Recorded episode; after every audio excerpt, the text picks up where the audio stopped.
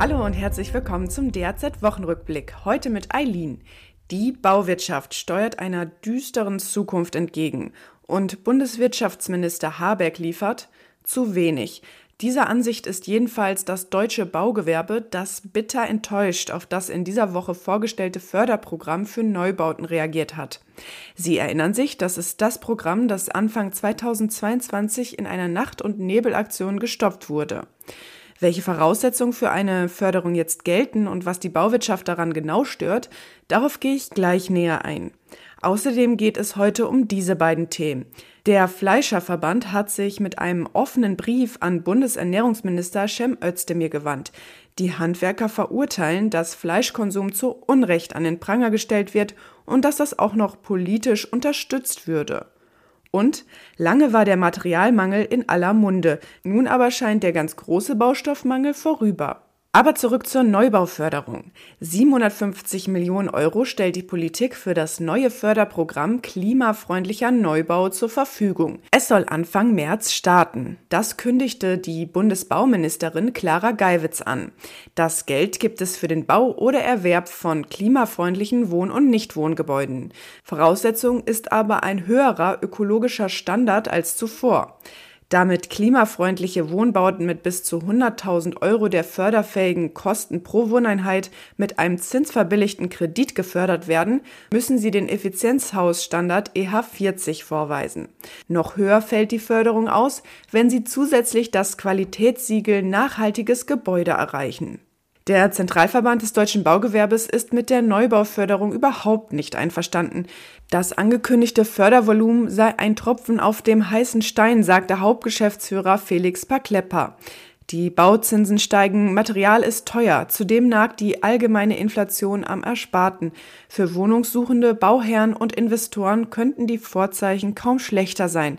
Mit diesem Förderprogramm, so Paklepper, lasse die Politik die Bauwilligen in diesem Land im Regen stehen. Fleischesser versus Veganer, Klimasünder versus Klimaschützer. Diskussionen um den Fleischkonsum werden hitzig geführt.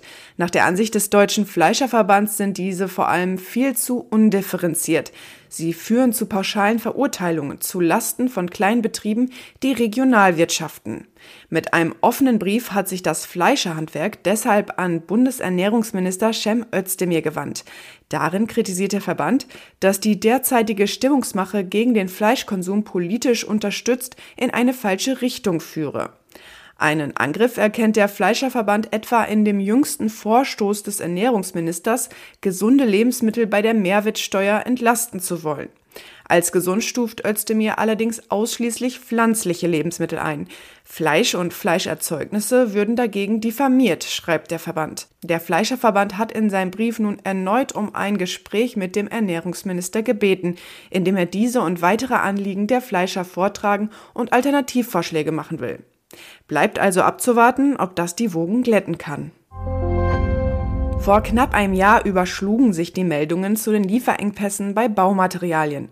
Nun scheint der generelle Engpass vorbei zu sein. Zwar berichten einzelne Handwerker und Branchen noch immer von Lieferproblematiken bei einzelnen Produkten, so zum Beispiel die SAK-Branche, wo nach Aussagen des Zentralverbands besonders Heizungsprodukte von der Lieferproblematik betroffen sind, das deutsche Baugewerbe meldet jedoch, dass die Lieferbarkeit bei den meisten Baustoffen aktuell nicht mehr das Problem sei. Problematisch sei eher der Preis, sagte Felix Paklepper, Hauptgeschäftsführer des Zentralverbands Deutsches Baugewerbe. Vor allem Baustoffe wie Ziegel und Steine, die viel Energie bei der Herstellung benötigen, hätten sich stark verteuert. Dennoch fügt Paklepper ein Hoffnungsschimmer hinzu. Der Zenit ist seiner Ansicht nach überschritten. Auch Zahlen des Statistischen Bundesamts zeigen, die Baustoffpreise sind zwar weiter auf historisch hohem Niveau, doch der Preisanstieg verlangsamte sich immerhin zum zweiten Mal in Folge. Hoffen wir mal, dass sich dieser Positivtrend auch weiterhin fortsetzt. In diesem Sinne, danke, dass ihr auch heute zum DHZ Wochenrückblick eingeschaltet habt. Bis nächste Woche, eure Eileen.